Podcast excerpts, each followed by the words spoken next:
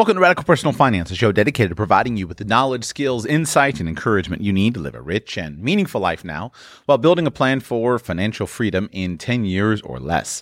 My name is Joshua Sheets, and today on the show, we're going to talk about the United States Social Security system. I'm going to share with you a few of the highlights from the recent uh, report published by the uh, who are the Board of Trustees of the Federal Old Age and Survivors Insurance and Federal Disability Insurance Trust Funds. I'm going to share with you a little bit of a background uh, overview of Social Security in an effort to enlighten you as to what the uh, effects are, what's happening right now, especially in the wake of the pandemic, to the Social Security system and to the so called Social Security Trust Fund. Now, this may not generally be considered to be the most riveting of uh, of, of, topics.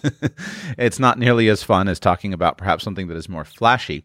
But I want you to understand what is actually happening in the actual numbers so that you will be prepared to actually uh, predict what is appropriate uh, in the future.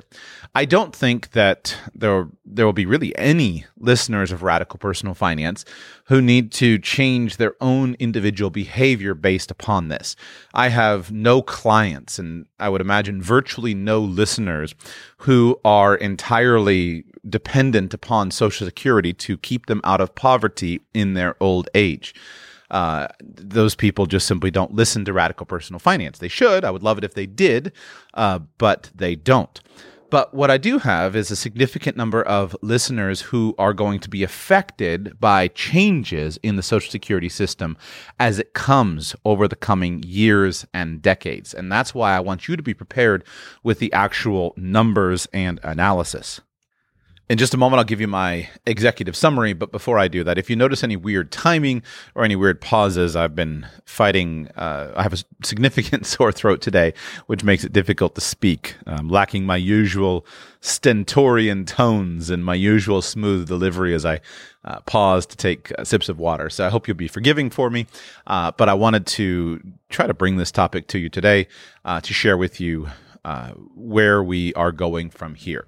So let's begin with an overview. I'll tell you what I'm going to say, and then I'll give into the details, the numbers, etc., to back up the claims that I'm going to say. One of the things that is nice about the United States is that it is a wonderful place for wage earners to live and to earn money. The United States has an incredibly strong labor market uh, a very robust job market. You can get phenomenally great jobs in the United States. You can make a lot of money, and the taxes on wages in the United States are relatively modest when compared to some of the highest tax places in the world. Now, when we talk about taxes on wages, remember that there are always two components, two major components to those tax systems. The taxes that most people think about are the taxes known as federal income taxes. And those taxes are significant, uh, especially when you get to very high levels of income. But for many people, at least those who earn maybe up to a few hundred thousand dollars per year, those taxes on your your federal income taxes can be diminished. You can make contributions to retirement accounts. You can uh, take various credits for their children for various uh, deductions that you may have, and then the overall tax rate system, while it is progressive and not insignificant is nowhere near as significant when you compare it to some other tax systems, right? If you put the US federal income tax brackets and rates up next to, say, the Dutch income tax brackets and rates, there is a shocking disparity between those two systems. Where the United States really shines, though, even and especially compared to many other countries in the world, is that the employment taxes, or what are commonly referred to as the social taxes, because they usually include Social Security and medical medical systems, those taxes are much more modest in the United States than they are in many other nations around the world. Uh, frequently, when you're doing international tax planning, you might go to a jurisdiction that has relatively low uh, income tax rates, but you go and perhaps start working in that jurisdiction or place a company in that jurisdiction, hire employees in that jurisdiction, and quickly you find that the social taxes are very, very significant. the social taxes in the United States are not very, very high. The social taxes in the United States are a combination of your Social Security taxes and your Medicare taxes. In the United States, you have a system whereby the taxes are actually remitted separately by employee and employer. Now, of course, the law would say that the employee has a portion of the tax and the employer has a portion of the tax, but that's a a propaganda item. You're you're the one who's paying all the tax, and the employer is calculating before he hires you. The employer is calculating the total cost of employing you, and that total cost includes paying your social taxes, your employment taxes. But those taxes are separated out. There is a rate of 6.2% that the employer pays directly for of your wages and then you have 6.2% of the of your wages withheld in your paycheck for a total of 12.45 per, excuse me 12.4% of your wages held for social security then in addition there is the medicare tax the medicare tax rate is 1.45% for the employer directly paid portion and 1.45% for the portion that is deducted from your wages. And so uh, that total there is 2.9%. You add 12.4% to 2.9%, and you get 15.3% total.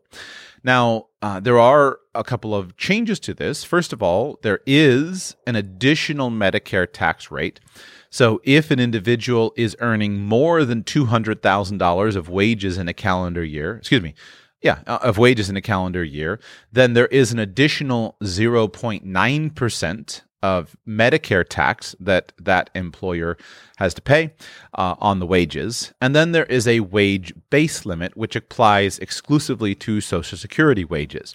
So the wage base on which those Social Security taxes are calculated is $142,800 of wages.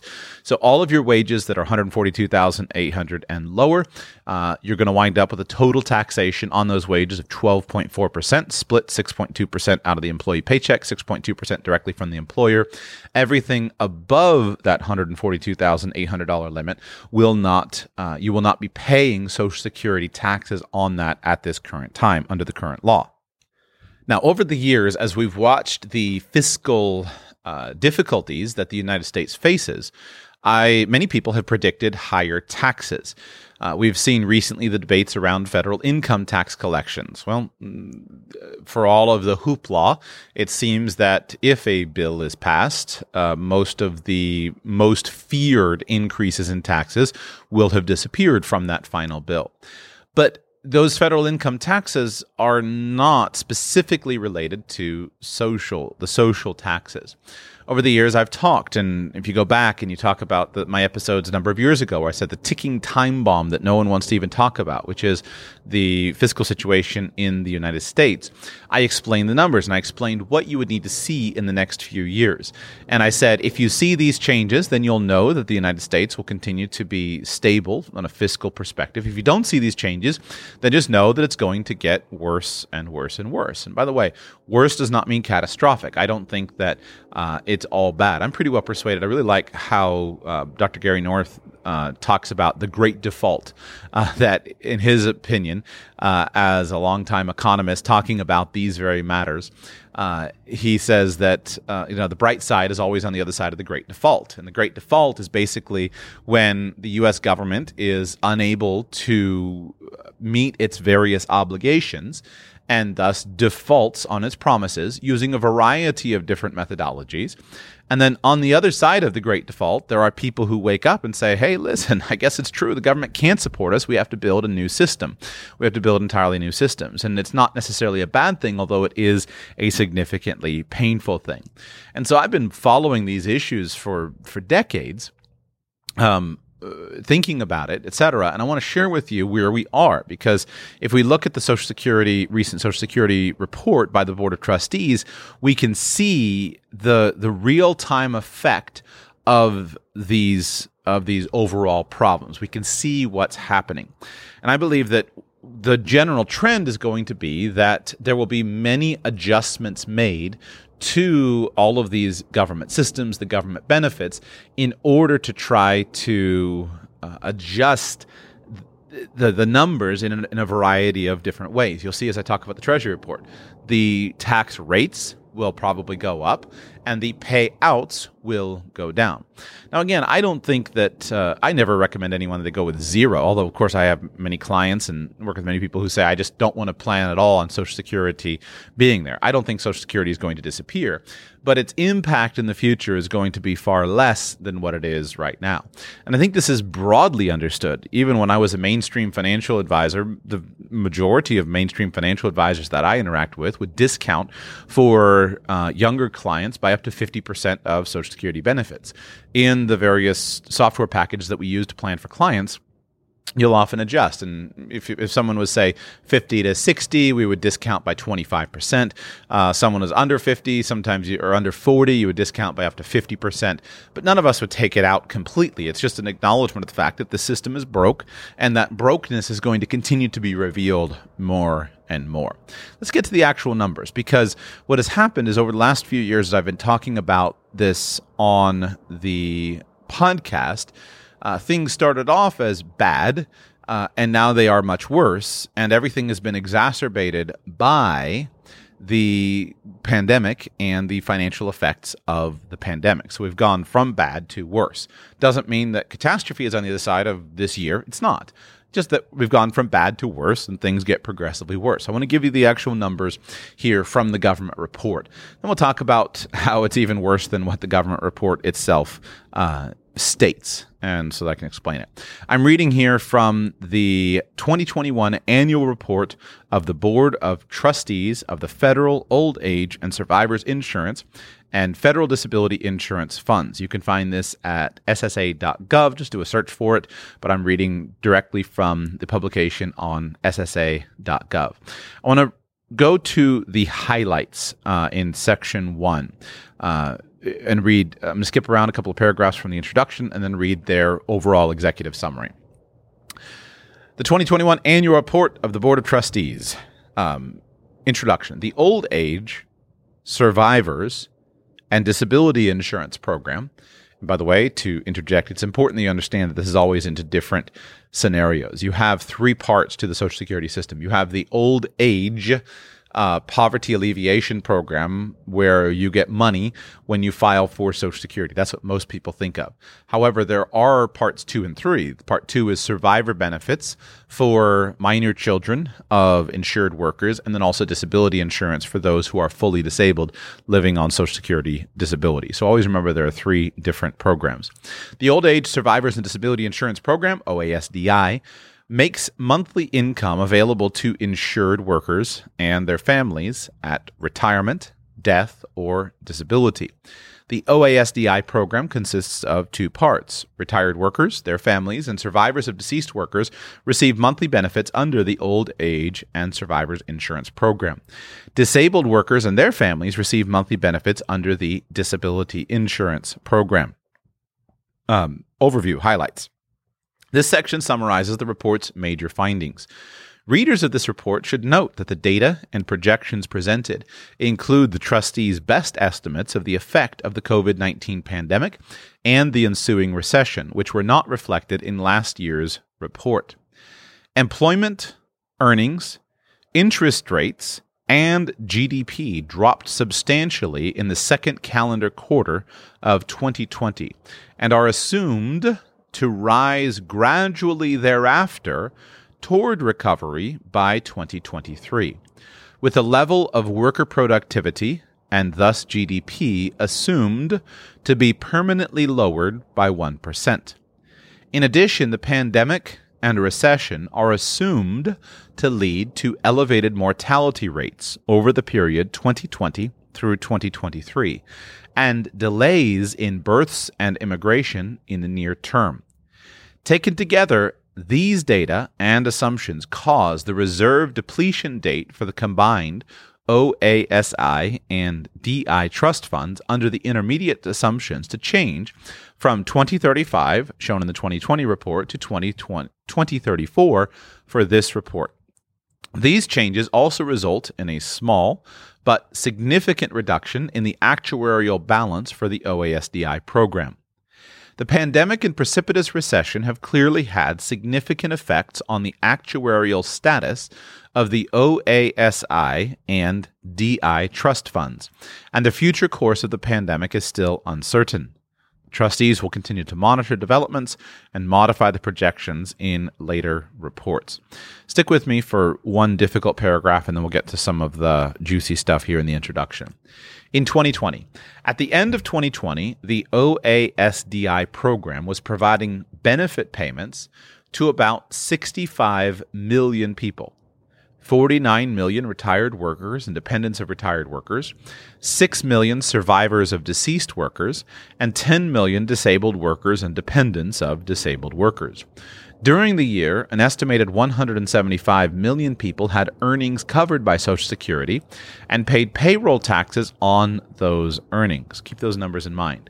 Uh, 175 million earners and 65 million receivers. The total cost of the program in 2020 was 1,107 billion or 1.1 trillion dollars. Total income was 1.1 1,118 billion, which consisted of 1,042 billion dollars in non-interest income and 76 billion dollars in interest earnings. Asset reserves held in special issue U.S. Treasury securities. We'll come back to this point in a moment, but listen carefully. Asset reserves held in special issue U.S. Treasury securities grew from $2,897 billion at the beginning of the year to $2,908 billion at the end of the year. The total cost and asset reserve accumulation shown for 2020 reflect the 12 months of benefits scheduled for payment and exclude the benefits scheduled for payment on January 3, 2021, which were actually paid on December 30, 31, 2020 as required by the law. Listen carefully. Short range results from 2021 to 2030.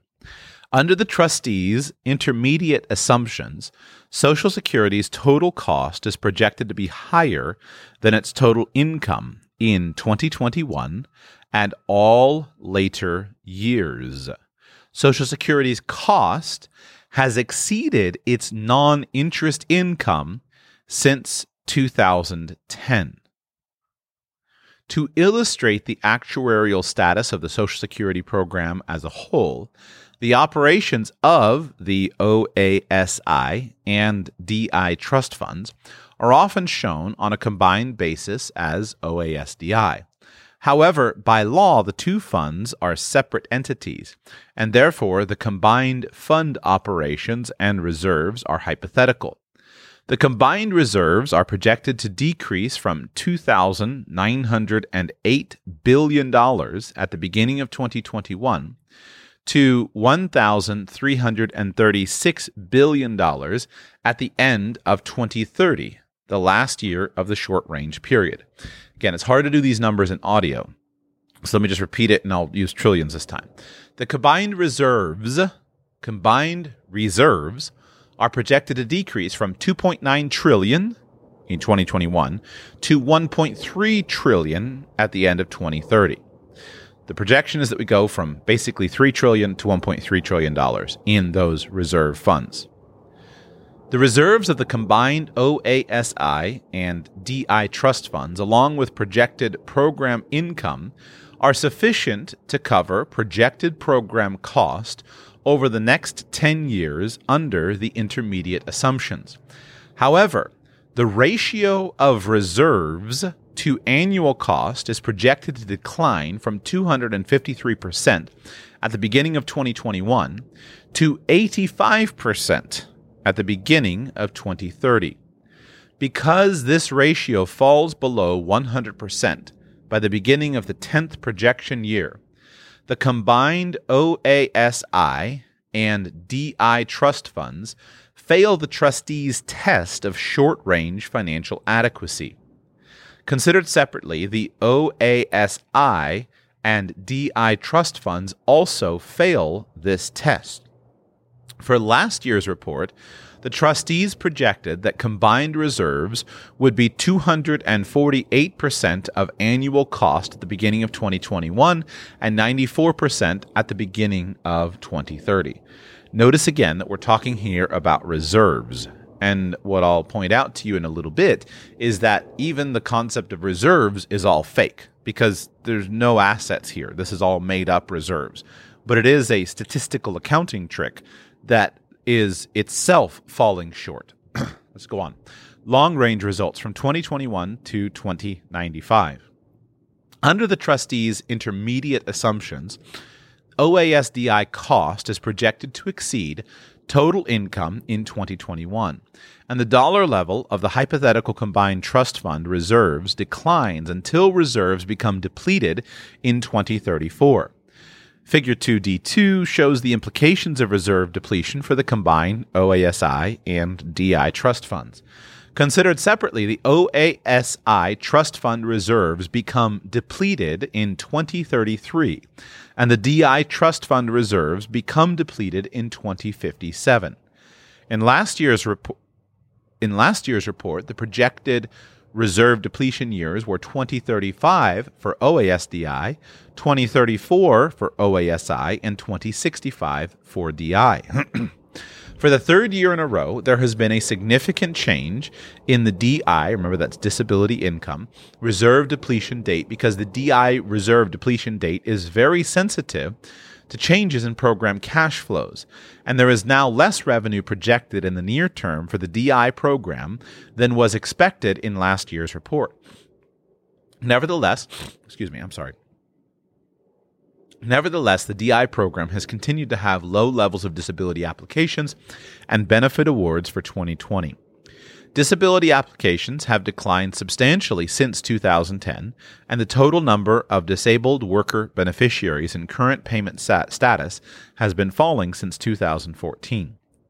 For this report, disability applications are assumed to rise gradually from current low levels, resulting in a rise in the age sex adjusted disability incident rate to an ultimate rate of 5.0 per thousand exposed by the end of the short range projection period uh, the same ultimate rate as was assumed in last year's uh, report. OASDI cost has been increasing much more rapidly than non interest income since 2008 and is projected to continue to do so through about 2040. In this period, the retirement of the baby boom generation is increasing the number of beneficiaries much faster than the increase in the number of covered workers as subsequent lower birth rate generations replace the baby boom generation at working ages. And here I'm going to stop reading. The big point is simply that we're not having babies.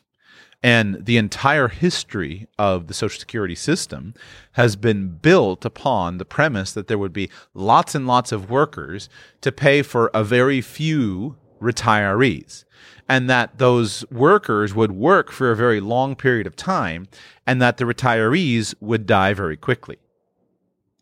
And so we have multiple factors affecting this. The biggest factor is simply that we're not having many workers because we're not having lots of babies.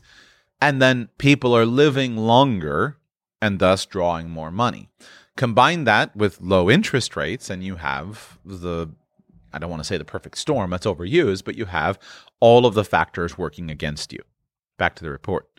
Between about 2040 and 2055, OASDI cost and non interest income are projected to increase at more similar rates as the cost rate, which is the ratio of program cost to taxable payroll, roughly stabilizes, reflecting the return to birth rates above two children per woman between 1990 and 2008. Between 2055 and 2078, OASDI cost is projected to grow significantly faster than income because of the period of historically low birth rates starting with the recession of 2007 to 2009. From 2078 to 2095, cost is projected to grow somewhat slower than income as birth rates return to a level of two children per woman for 2056 and thereafter. I'm going to skip down to um, the key because this is just brutal in audio form. I'm skipping two paragraphs where it goes through more of the numbers. Um, but I want to focus on this, on the deficit.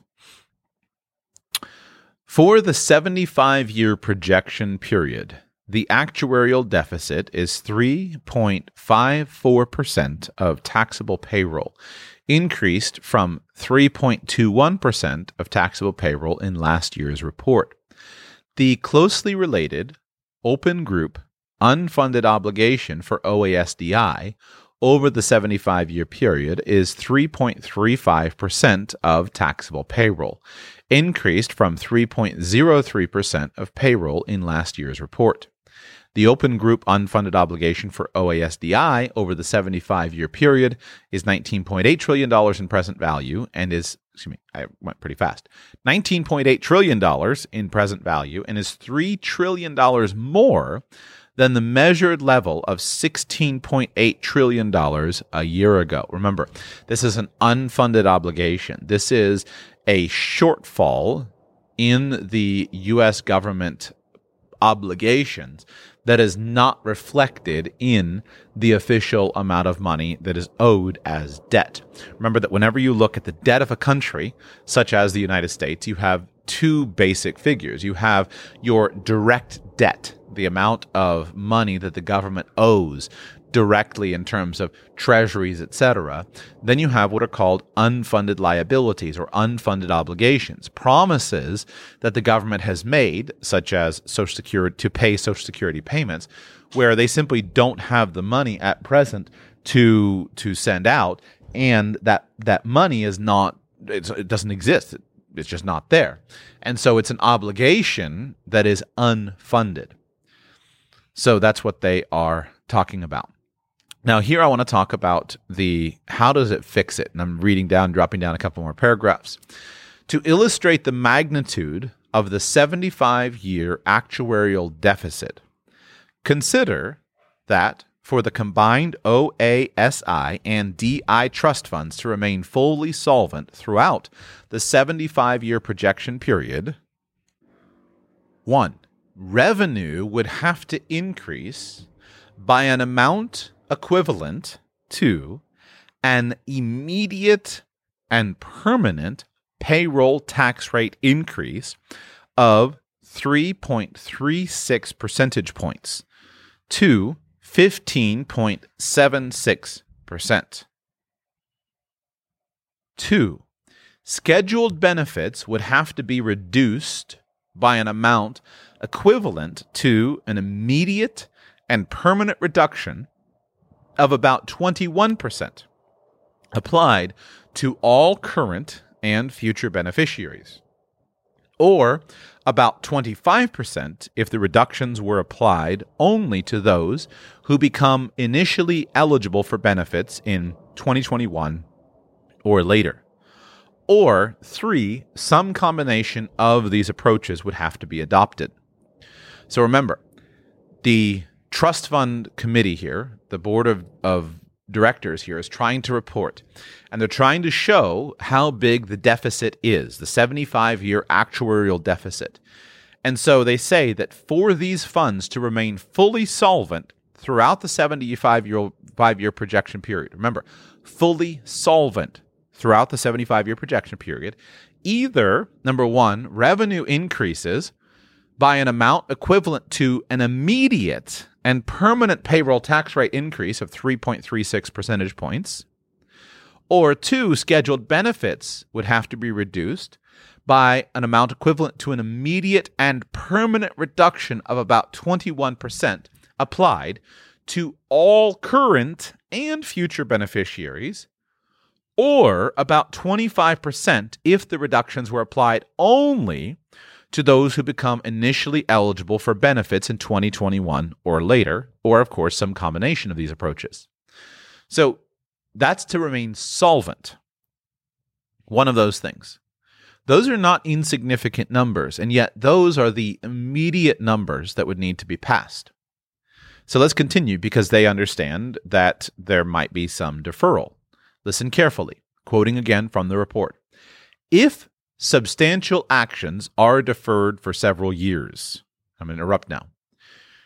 Do you see in the current political dynamics in the United States, do you see any reasonable chance for there to be substantial action on this issue now in the US government?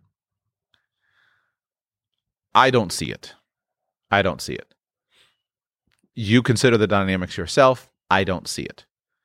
I think that the likely outcome is that the political leaders who currently wield political power will choose to continue to defer this issue longer rather than come together and collaborate on the difficult decisions.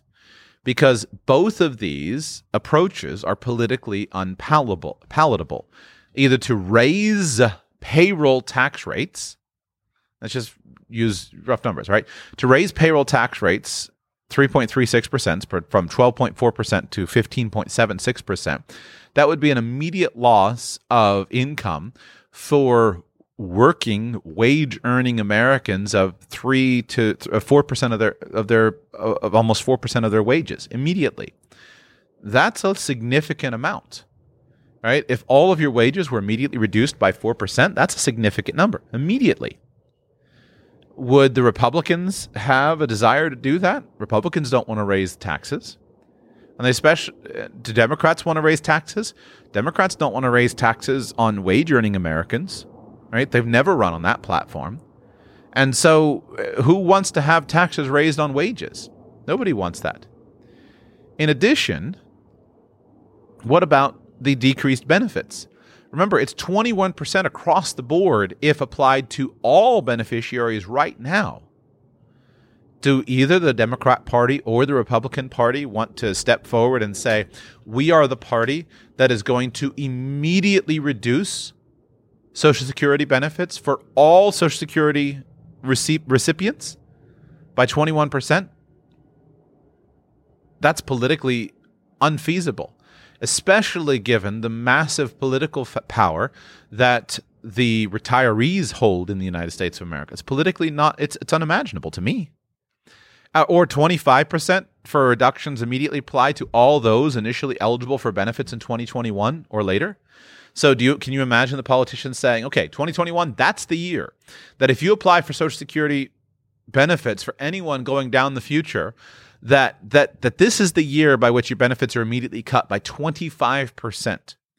Your projection was that you were going to be receiving $2,000 a month of social security retirement income but and you've waited until 70 to file but now it's going to be immediately cut by 25% from $2000 to $1500 per month that's un, unimaginable that that would actually be politically plausible uh, just consider the political power of millions and millions of men and women in their 50s who are looking forward to retiring in their 60s.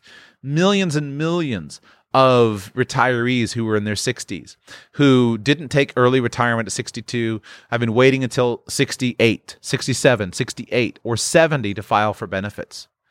These are politically very very powerful uh, people that vote in very high numbers uh, and would be easily targeted and easily energized if this were to become a political issue. And wh- wh- what political context means that these voters would have it, right? There's such a, a, a tremendous warfare going on on a political basis where by what appeal let's pretend that i'm a, a 62 year old uh, wage earner, a 62 year old worker. And I've been looking forward to retiring at 67 and a half. What argument could you make to me that would say that I should reduce by 25% my, uh, my earnings? Right. That's, that's, and, and what benefit, especially when I look at all the other areas that we could cut. So the point is that I don't see how a politician on this basis in today's extremely divided electorate would be able to find the common ground where people could come together and say, yes, we should stand together because we have to. Now that's taking immediate action. So let's let's continue on. Quoting back to the report. If substantial actions are deferred for several years, the changes necessary to maintain Social Security solvency would be concentrated on fewer years and fewer generations. Significantly larger changes would be necessary if action is deferred until the combined trust fund reserves become depleted in 2034. For example, maintaining 75 year solvency with changes that begin in 2034 would require one, an increase in revenue by an amount equivalent to a permanent 4.2 percentage point payroll tax rate increase to 16.6% starting in 2034. Two, a reduction in scheduled benefits by an amount equivalent to a permanent 26% reduction in all benefits starting in 2034. Or three, some combination of these approaches. Again, let me repeat because it's hard to grasp this all in an audio form. Let's say that nothing happens now, which is what the trustees are saying. Like, we can't do anything right now. So let's look at 2034 as the year.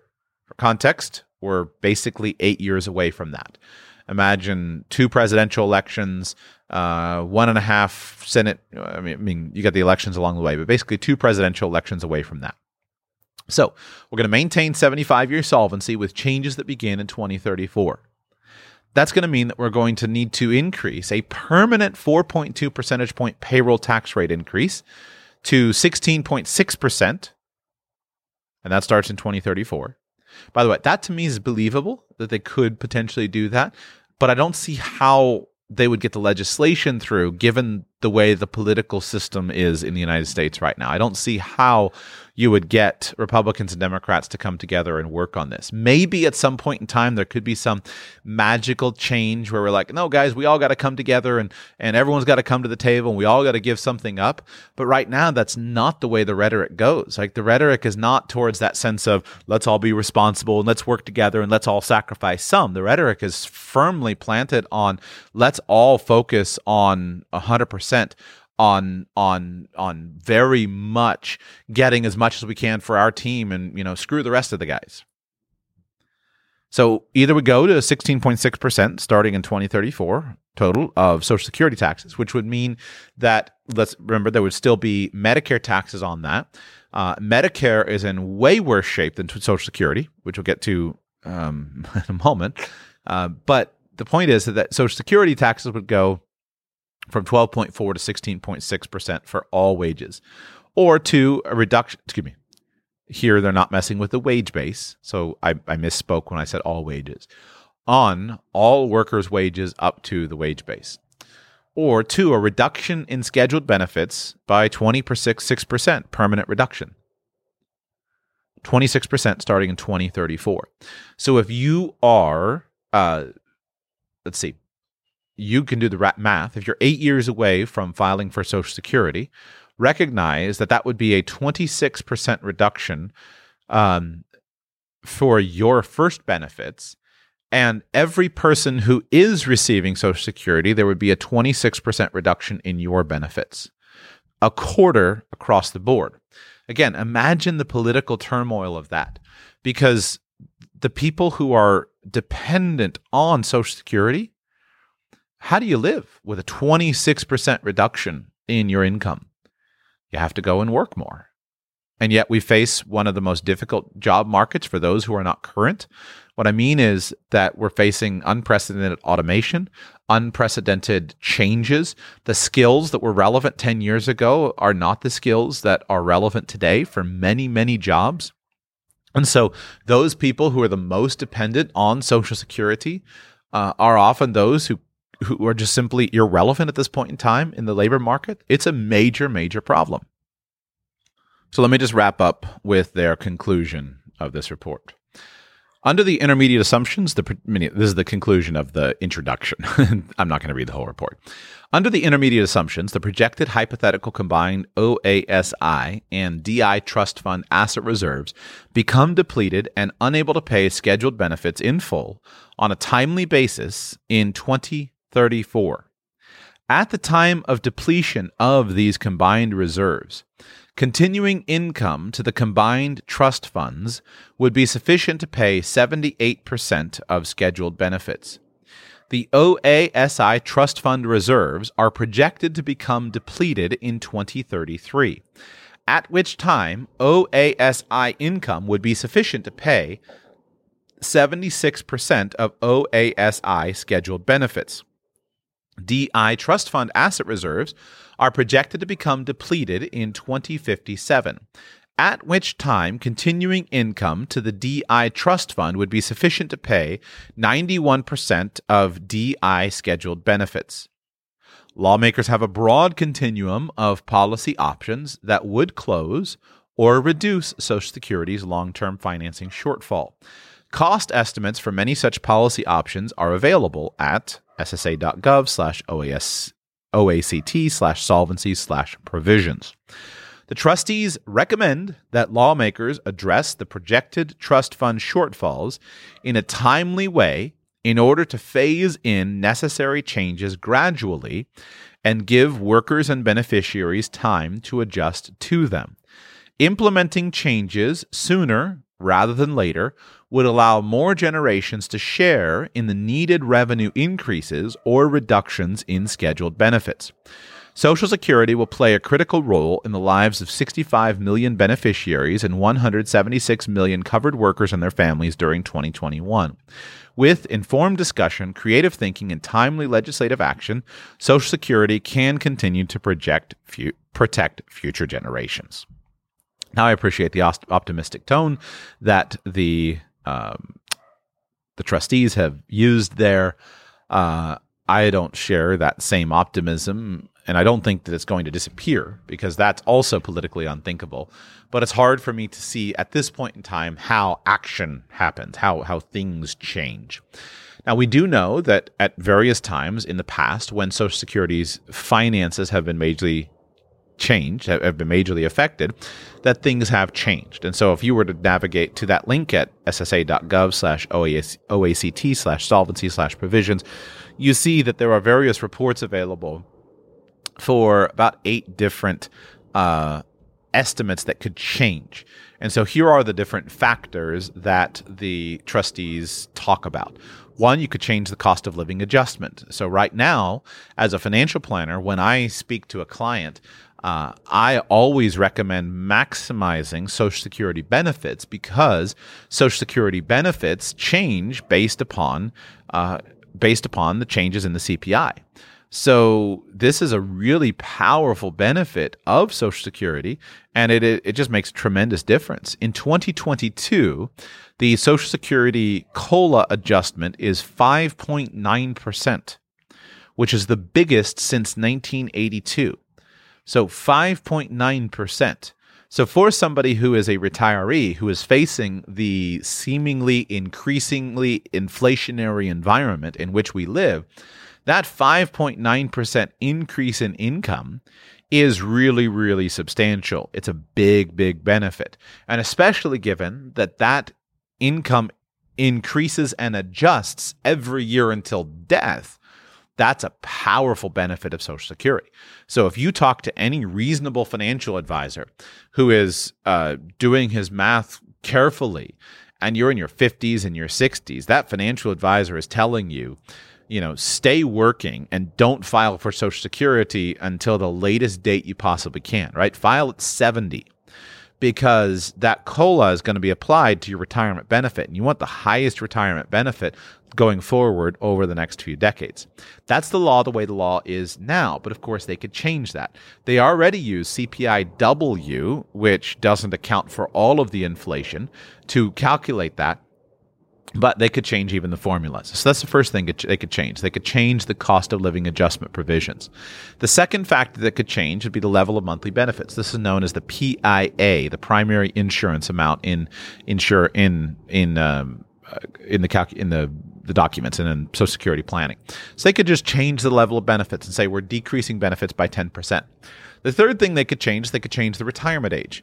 And you've seen that happen in the past. And so the traditional full retirement age has increased substantially. So maybe you go from full retirement age being 67 to full retirement age being 77. That's the kind of thing that would be a reasonable change. If life expectancies are increasing, many people would go for that, and that would make a dramatic difference on the ages. So the third thing is retirement age. Fourth thing is benefits for family members. You could reduce or adjust or eliminate benefits for family members. You could eliminate a spousal benefit. You could adjust um, all of those features. Fifth thing would be payroll taxes. You could increase payroll taxes, including changing the wage base. And so maybe what you did is you said instead of just charging you Social Security taxes on the first $142,000 of income, we're going to charge it on the first $342,000 of income. That would be a major change and potentially increase it. Or we're going to charge it on all earned income. So all earned income is going to be subject to this. For high earning for high income earners, this would be a major major um, consideration. Next would be the coverage of employment or earnings and inclusion of other sources of revenue. Um, so, do we adjust which what is actually covered by Social Security taxes? Do we make Social Security taxes due not only on wages but also on uh, investment income? Uh, do we make it payable on dividends? Uh, do we make cap? Do we add a, a, a Social Security tax to capital gains income? These are all recommendations. Um, G would be investment in marketable securities. Um, H is taxation of benefits. Um, I actually don't remember what they're talking about. Uh, provisions affecting trust fund investment in marketable securities. I haven't read that one. So, uh, oh, that's sorry, that's what it was. Uh, they're talking. These are proposals to say instead of investing the uh, Social Security trust fund into government treasury bonds, which is what it is now, uh, what if we invested it into marketable securities? And so we took uh, one of the proposals would be let's take 40% of the trust fund reserves and invest them into equities, put them in the stock market, assuming an ultimate 5.8% annual real rate of return on equities instead of buying government bonds, which is what they do right now. So that's the proposal on investing in marketable securities. Uh, next proposal would be taxation of benefits. Do we tax more of the benefits? This is a big change that uh, has been hap- that has happened. Uh, used to be that your Social Security benefits were received tax free. Uh, then, of course, Social Security Trust Fund ran out of money. The whole system was going bankrupt, and so they imposed taxation on it. So now the way the system works is you are taxed on your income to provide for the uh, contributions to the Social Security funds. Then, when you start to receive your benefits from those Social Security funds, a portion of it is received without tax, uh, depending on your income. But then some percentage of it, and in many cases, a significant portion of it, is taxed again, which a lot of people would see as kind of a silly, crazy system. Right? You're taxed on your income on the way in, and then your benefits, your profits from that fund are then taxed again when they come into you again.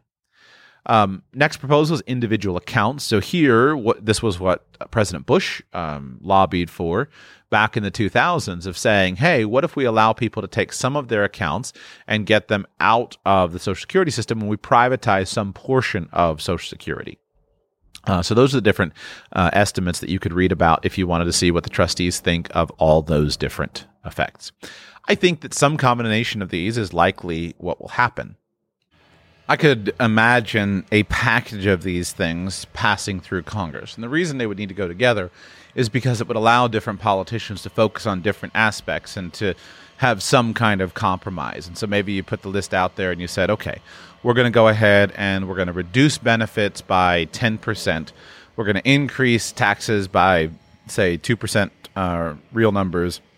And then we're going to change retirement age by a little bit. And those kinds of things may not get all the way there, but it is uh, appropriate because it gives all the politicians some different thing to emphasize. Now, that so far is a discussion of the official report. But what is missing in a discussion of the official report? I think there are a few very important things that are missing. The first, very obvious thing is simply what is actually in the trust fund. right? So the, the, the trustees are talking again and again about, hey, our trust fund is diminishing and it's going to be depleted. What's actually in the trust fund? Um, the answer is there's nothing except government debt.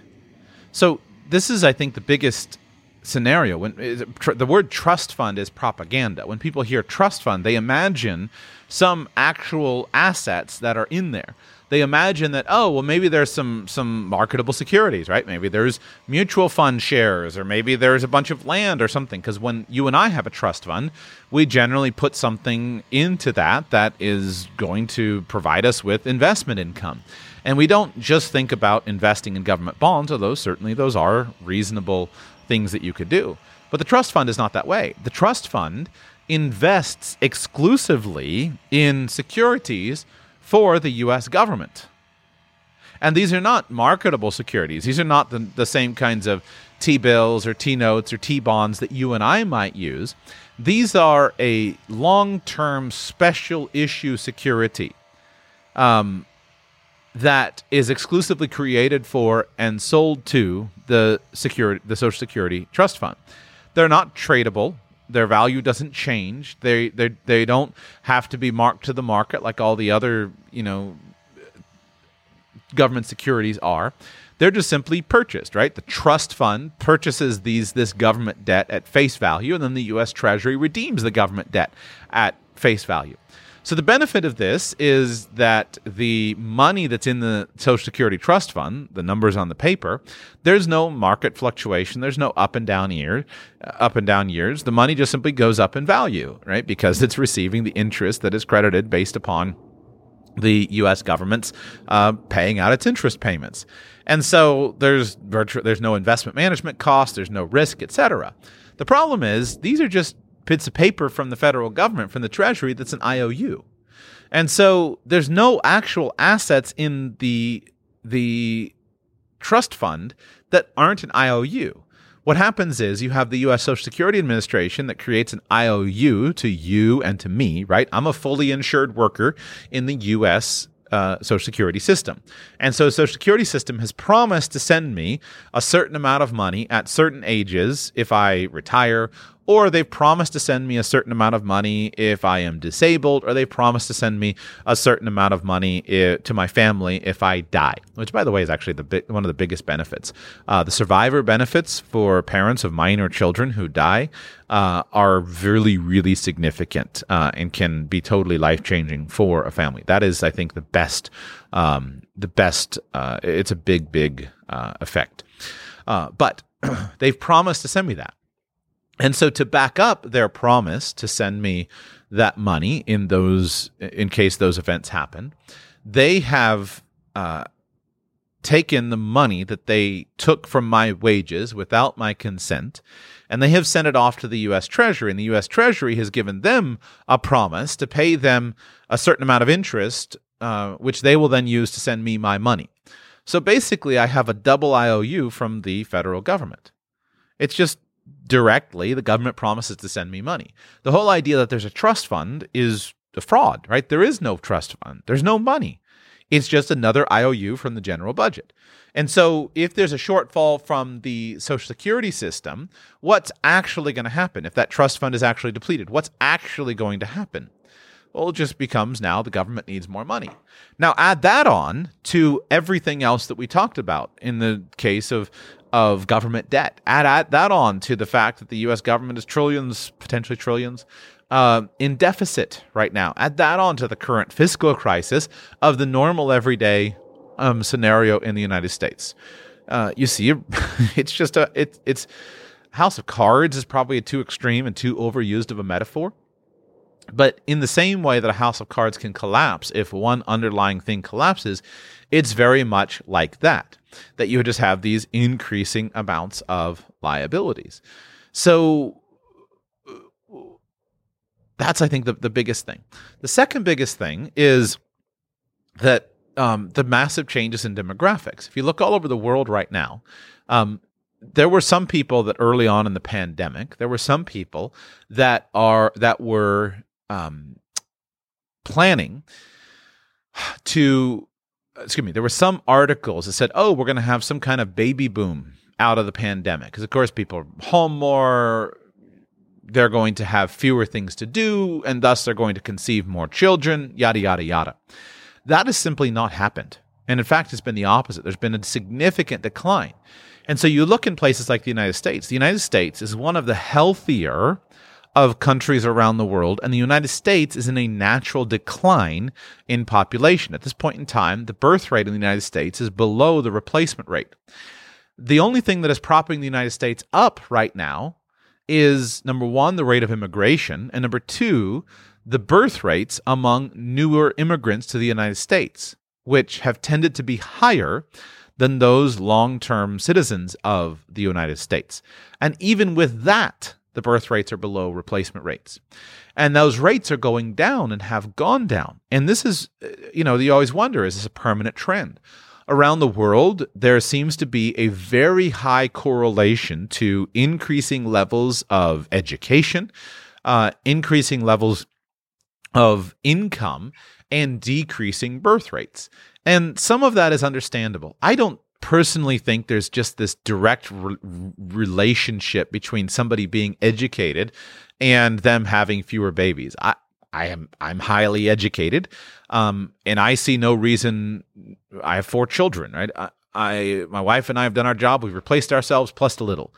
Um, I'm I know lots of highly educated people who have children, and there's no reason to me that I can find a causal relationship as to why education should lead to decreasing birth rates from the factor of like the the, the what you actually learn when you're a highly educated person.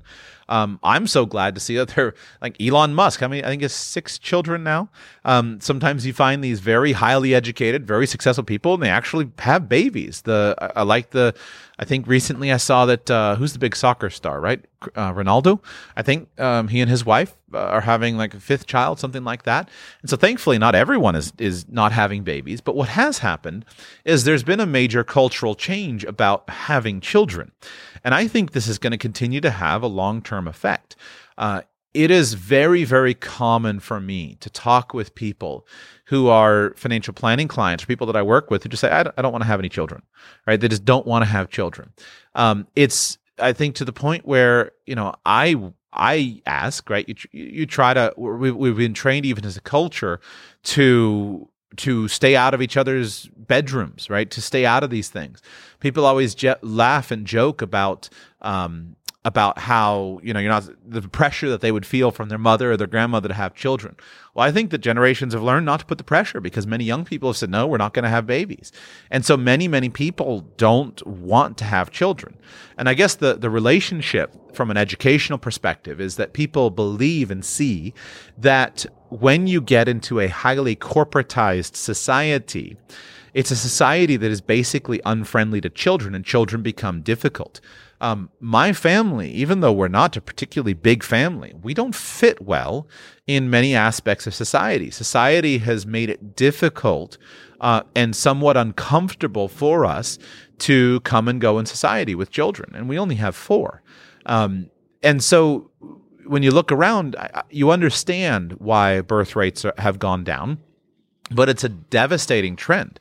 And I think where you observe this the most is when you go to a place where it's different. I remember a number of years ago where my wife and I we were in Salt Lake City, Utah, um, obviously a heavily Mormon uh, uh, city. And I remember seeing a young couple on the street. And by young couple, I mean they looked like, you know, 20 years old, 21 years old, something like that, just very young, fresh faced.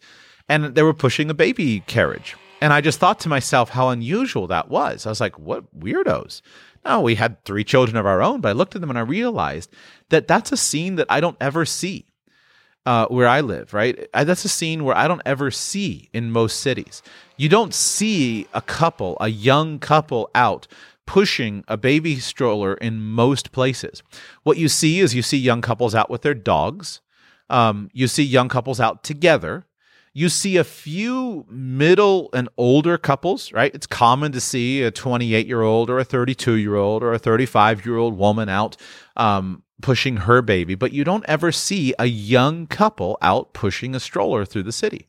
And I just realized that if you actually look at society around us, we live in a very barren society. we live in a society in which um, there are no babies. And what's interesting is I, I watch my own generations, my friends, and I, I, watch, and what you have to realize is that many families are are asking themselves the questions: Well, should we have one baby or should we have two babies? And you see them have two, and they're like, okay, well, we've had two. Well, two is not even a, in in and of itself. Two is a declining population. And yet, how many of your friends do you know who have one child or no children? I mean, we, we, we all have tons and tons of friends. Even if you have three children or four children, we all have tons and tons of friends who have two and one child or no children. And so, does this change? I don't know. I don't know. Uh, you do see in most religious circles, right? Um, there is a high correlation of birth rates to strong religious conviction. Um, you see that in Christian communities, Jewish communities, Muslim communities. Um, the people who have the most children are usually people who have some kind of strong religious conviction. Um, that's often not explicit it's more of a cultural thing and cultural thing in terms of kind of the way that they look at the world uh, and then also a cultural thing in terms of it's comfortable to have children in that environment. Um, it's very uncomfortable for my wife and me to go into many kind of normal environments with that are highly secular because our children just don't fit right? You go into a restaurant um, there's you know one table. You take four children into a restaurant and you, you you're sitting at the table with your children. So you're shunned. You're kind of on the outside. Nobody means i'm not complaining. You're just naturally not there. There's nothing for children to do. There's no other children for them to play with. On the other hand you go to a, a church potluck we were visiting recently um, some friends and listeners in North Carolina. And we went to we were, they invited us to come by their church potluck, and this is a devout conservative uh, Christian church, and it's the most comfortable thing in the world. You walk in with your children, you look around, there's dozens and dozens of children, and boom, you're good, right? There's other children to play with, and so you kind of just see this natural connection um, where it's just comfortable in those communities to have children. Your events are are are naturally associated to children. Uh, everything kind of works. Whereas much of modern society, as it has become intensely secular, intensely corporatized, etc., just unpleasant, uncomfortable places for children. And people realize that they respond to that. Uh, they recognize the the difficulties right now. Right, I, my family and I are homeless. Right, why are we homeless? I haven't been able to find a suitable house that provided me the value that I want that would work for a family with four children, two dogs, homeschoolers, um, who also work at home. I don't need a huge house. I just, but I need a house that has the amenities that I need. And so you look at many places and that just, it doesn't fit. Uh, uh, it's very hard to rent a house since I don't want to buy a house right now. It's just hard to rent a house under those conditions in most places. So I didn't mean to go so deep into that, just to point out that demographics are a big, big big deal right now. And so you just see the demographic collapse of societies. I routinely observe families, uh, you know, grandparents. Oh, we finally had our first grandchild. And yet recognize that for every grandparent, there should be at least, uh, you know, for even just replacement, you need two times two times two, right? It just, it, the, the just to replace, you need multiple. And yet, I routinely see grandparents who are enthusiastic to have one grandchild. It's remarkable to observe. So, demographic trends do not look kindly upon the uh, upon the Social Security projections. What about inflation? Right? What about inflation? Um, remember that the what I said, right? That the rate of inflation for 2022 is 5.9%. 5.9%. Okay. Now, the Social Security system uses the CPIW rate. CPIW rate. Last month, October 2022, the CPIW rate for 20 for October me, October 2021. For October 2021 was 6.9%. 6.9%. And the 2021 COLA adjustment rate, based upon the CPIW for Social Security, was 1.3%. So people who are living on Social Security have had a year here of significant inflation on many, many factors. And yet their own personal income is not keeping up.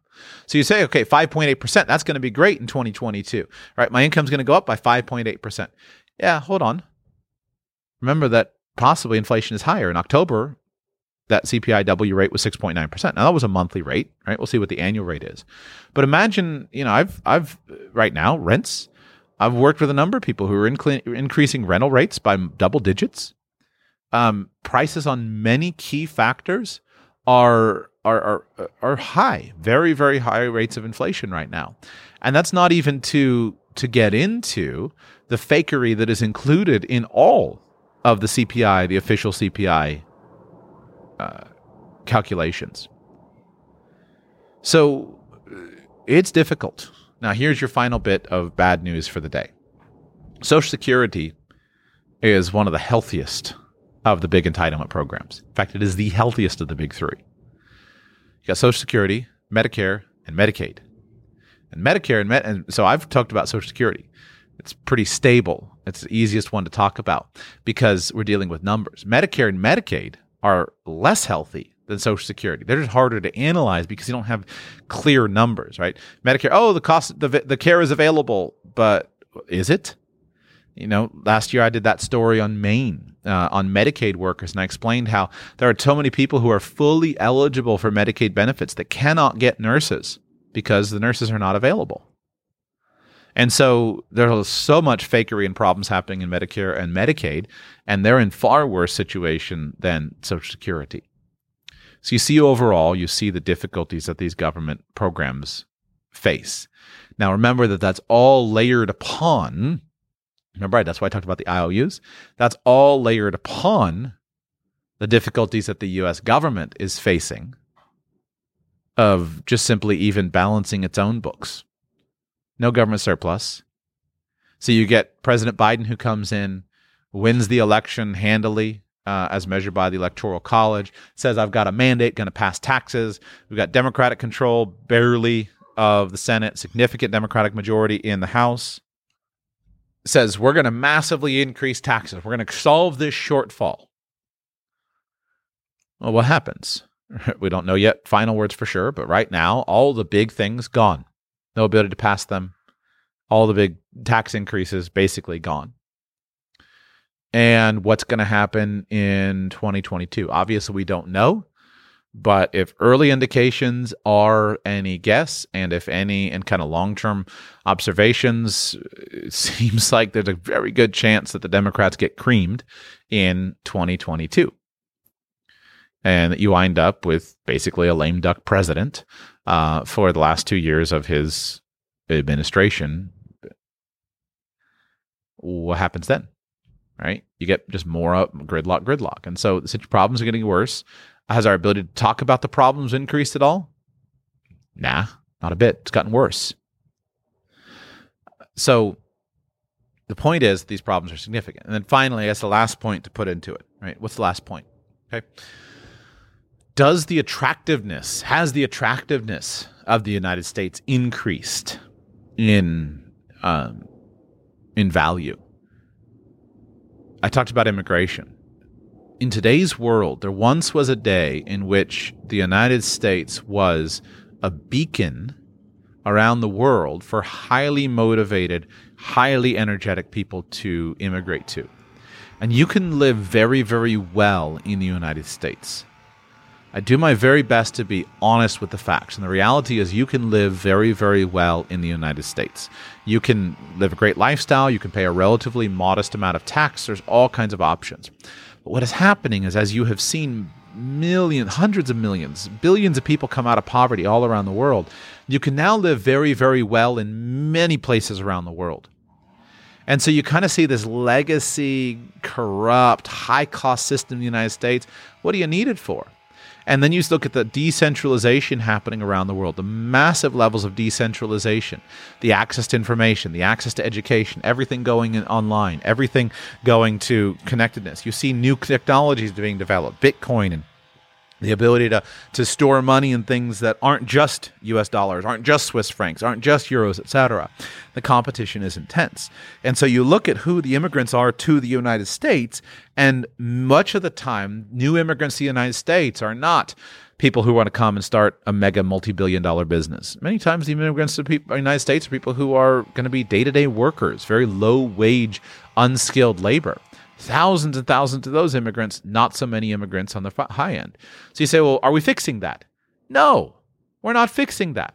The United States has the most convoluted, unbelievably stupid immigration system in the world. It's totally insane. And yet, is there any political will to fix that? No, no. Right? There's no political will to fix it. Again, Democrats and Republicans, a, a total logjam. So I, found, I, I, I think I've merged over into whining and not of analysis. The point is, I look at it like, what's, how do we fix this? And no, I, I don't know. Okay, so what can you do? Let's let's finish up on a on a positive throne, positive point. Okay, number one, it is true that Social Security is bankrupt, and you'll see that bankruptcy play out over the coming years. But you are not bankrupt. You do not have to rely on Social Security. Social Security was never intended to be a standalone retirement program. It was always designed to kind of keep people up from being totally poor. So just stop being poor, and then your need for Social Security changes. So, what can you do? Focus on your income. Focus on keeping your skills current. Focus on building a career that grows. Focus on building um, uh, just business skills and building a business, etc. Focus on your expenses. Keep your expenses modest so you can expenses modest so you can save money. Invest your money as wisely as you know how. Do your very best to become financially stable and move towards financial independence. Because while these legacy systems are collapsing, we are systematically inventing brand new systems. We live in the most exciting time in human history where there's more opportunity available to you today than there has ever been in human history. We are living in a golden age with with millions of new millionaires being created all around the world today. And unlike any time in human history where you had to be rich, you had to be connected, you had to be uh, a certain skin color or a certain religion or a certain this, that, or the other thing to be in the, the cool kids club, Today, all of those boundaries have fallen. And today, you can be from any country in the world. You can be from totally on the outside, and there are opportunities available for you. And we live in an increasingly meritocratic world where money and attention and opportunities are flowing to those who merit them the most. So, what do you do? Well, you put in the hard work to become a person of merit so that you can merit those things that will flow to you. Focus on that. Focus on building income streams that will continue. Don't retire. Right? Dumbest thing you can do in the world, especially if you're poor, is retire and live on Social Security. Keep working. Keep working. It's good for you. Work is good for you. Build a job that you don't want to retire from.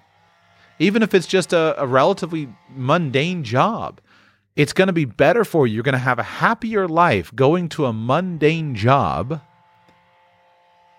and seeing your friends, being a part of the community than you are sitting at home, barely scraping by on Social Security, sitting around watching cable news all day, getting angry. Don't do it. Um, one of the things that's really remarkable, I find myself talking with friends in my peer group, trying to figure out how to disentangle our parents from the world of cable news. I don't, most of my friends are like, goodness, the cable news people have gotten my parents. They got them all swallowed up and all, and they're just more politically worried about everything. And, and it's like, how do we get them out? One way you get out of it is by working. And working is good for you. Working also generates money. It keeps you involved. It's good for you and generates money. Build a strong family, right? What is the traditional Social Security system? It's family. Family is who you rely on when you're disabled. Family is who you rely on when you're sick. Family is who you rely on when you're old and have no money. So build that, right? I will never have a problem if Social Security goes bankrupt. Why? Well, I have a strong family network. Started with my parents, who took care of their parents. By modeling the care of their own parents, they established the expectation for my generation to pass it along. So none of my siblings would ever allow any of our either of our parents to be destitute. We wouldn't do it. And because their family tree expanded, right? My parents have six surviving children, then it would be relatively simple for those six children to pool their resources and support mom and dad, especially with modest expectations. Now, if the family tree continues to expand, then things continue on as well. My wife and I have four children. I have siblings. If I was, destitute and bankrupt, I have good relationships with the siblings. They would help me. We would work together. We would solve problems. So you can build that in your family. You say, well, what if I have no immediate family? My parents are dead. My wife divorced me. I've got no children or I'm alienated from them. Well, it goes to your community. So you need to be involved in a strong local community. Best place to start is your local church. That's what churches are formed to function as. It's the family of God. And so there's an opportunity there. But you have to serve. You step in, and then there's care. There's things provided for you. If you're not part of a church, look to a local community. Be part of a local, um, uh, what's the word for a, a, interest, right? Interest group of some kind. Some, some find some sense of local community in a local area because local communities come together to solve things. The federal government can't solve things, but your local community can. So get involved in your local community in some way. And then, of course, even again, your own children, right? If you will invest into your children, your children will invest into you. And where you see this the clearest is in cultural differences. It is not at all uncommon to me to find uh, U.S. American children who don't ever think about supporting their parents.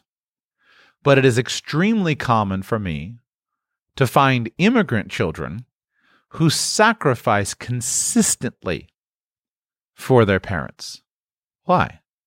It's a different culture, right? I have one friend, this particular friend. I'll just give you an example of this particular household. Okay. In this household, there is one wage earner who is providing. So let me articulate the household structure. The primary couple is a man from Nigeria and his wife, who is from the United States. Man from Nigeria, his wife is from the United States. Man from Nigeria worked very, very hard and was supported by her while building his uh, career by getting advanced education. Now he has a high income job and they have a large house and they've come together as a family. And so who's in the household? Well, first, his father, he was able to move, sorry, not Nigeria, Kenya. He moved his father from Kenya to live with them in the United States. And so his father is in the household. Um, of course, this, sorry, the man and his wife have three children who were in the household. And then his wife's parents were not financially destitute. They had money and savings, but they wanted to come together. And so they're also living in the household. And then his wife's mother is in the household as well. She's elderly. She has her own assets, but she's together as well. So you have four generations literally under one roof, and you have extended family. And they built this big house where there's appropriate um, separation from people, where they can have enough distinction and enough autonomy, but then there can also be a sense of togetherness. And so that is a very uncommon American model. And yet that's a very common international model. Now, this is an uncommon family because most of them are just normal, long-time American uh, citizens. But you do have that immigrant element with the Kenyan husband. The point is that when you start coming together and you start seeing communities pool their resources, and you have mom and dad and mom and dad, mom and dad, and you have these assets and these children, all of a sudden you can have, as long as you've got peaceful family relationships, you can have a really good lifestyle. You can afford a nice house with nice amenities. And I promise you, it's in many cases a lot better than going and living in you know a lonely retirement home where the government's going to keep your your you from being visited for a year because of covid restrictions so um, consider that. And I think that what we'll see in the coming years is we'll see people working longer. You're already seeing that. You'll see people adjusting. You'll see families adapting, adjusting. You'll see people coming together, pooling their resources and solving the problems. Just because Social Security goes bankrupt doesn't mean society ends, doesn't mean the world ends. It just means Social Security goes bankrupt. And people are resilient. They will respond. People are smart and resilient. They will respond to the changes that are happening around them. And so just be one who works ahead of it. Um, save your money, build your assets up, and um, you'll be able to respond to the changing situation. That's it for today's episode. I know it was pretty heavy there with all those numbers. I do my best to go through it, but it's important to me that we use this format that we have of audio to articulate and actually dig into some of the research. So much of the time we just spend all our time perusing headlines. And it's fine to get a grasp of what the headlines are saying, but it's important to go and read what the actual trustees report is for Social Security. I just read you the introduction. That's all you need. These are the trustees for the Social Security system you could take out cuts of it and it sounds like a conspiracy theory, right? If I took out just a sentence or two and posted on social media, you're going to wonder where's the little Facebook fact checker icon? Is this true or not? Has Snopes checked this out? All the information is there for you. So I try to balance it of not losing my whole audience by digging into it. Feel free, I'll link the report in the show notes for today. Feel free to dig into the actual report if you are interested in that. But um, you need to know Social Security is not going to be there for you the way it was promised to be. Social Security will default on its promises to you. It's not going to disappear, but it's going to default on its promises to you. It's going to cut your benefits by 50%. It's going to increase your taxes. So make a plan. The final thing, and I, forgive me, I meant to say this. I was talking about individual solutions. And I would say, what's the last thing you can do?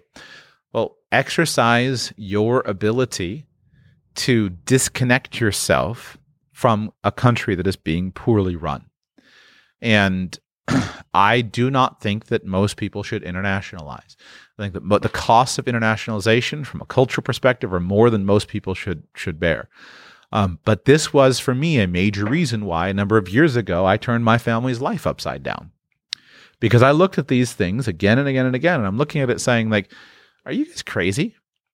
You really expect me to sit around like some, I don't know, milk cow and that you can just pass all this wacky new stuff. You can be totally irresponsible and you think that you're going to just continue to milk me and milk my children and my children's children just because you think you can. Now, I don't think that's going to happen. I think that politically speaking, at some point in time, the younger generations are going to rise up and say, screw all you old people who ran out of money. It's your own fault. I don't know what's wrong with you, but we're not paying it. And they'll change the laws at some point when the political power changes. Um, but when I look at it, I realize that I don't want to be beholden to this. And so you don't have to be either. You are not a slave to the United States of America. You can build a new plan. You can go abroad. You can renounce your citizenship. You can disappear. You don't have to fund this system.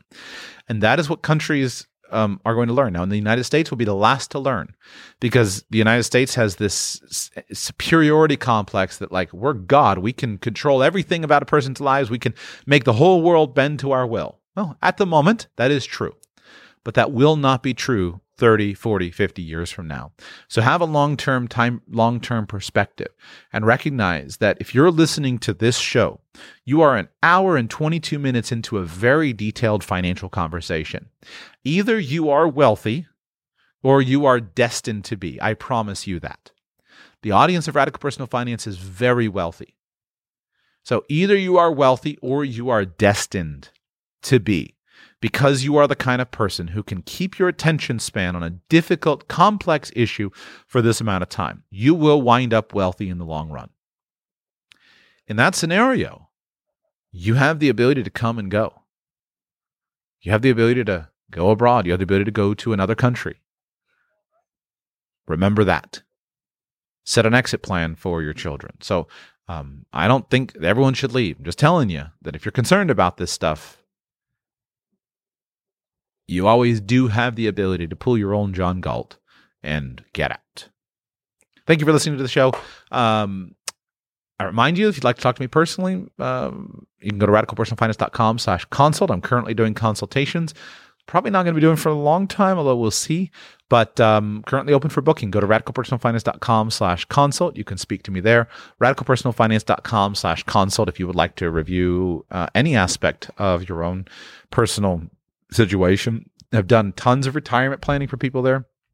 Uh, recently, have done lots and lots of cryptocurrency consultations. That's been really interesting, man. You, they got, so I got so many crypto millionaires in the audience. It's unbelievable. Um, and been doing lots and lots of internationalization stuff. Uh, and so, if those interests or anything else are interesting to you, you want to review your insurance plan or any of that, um, you'll never find a more highly credentialed, qualified former financial advisor. I can't sell you stocks, I can't sell you insurance policies. I'm not a financial advisor, um, but you'll never find a, a more highly credentialed, experienced financial advisor available for cheaper. Go to radicalpersonalfinance.com/slash consult.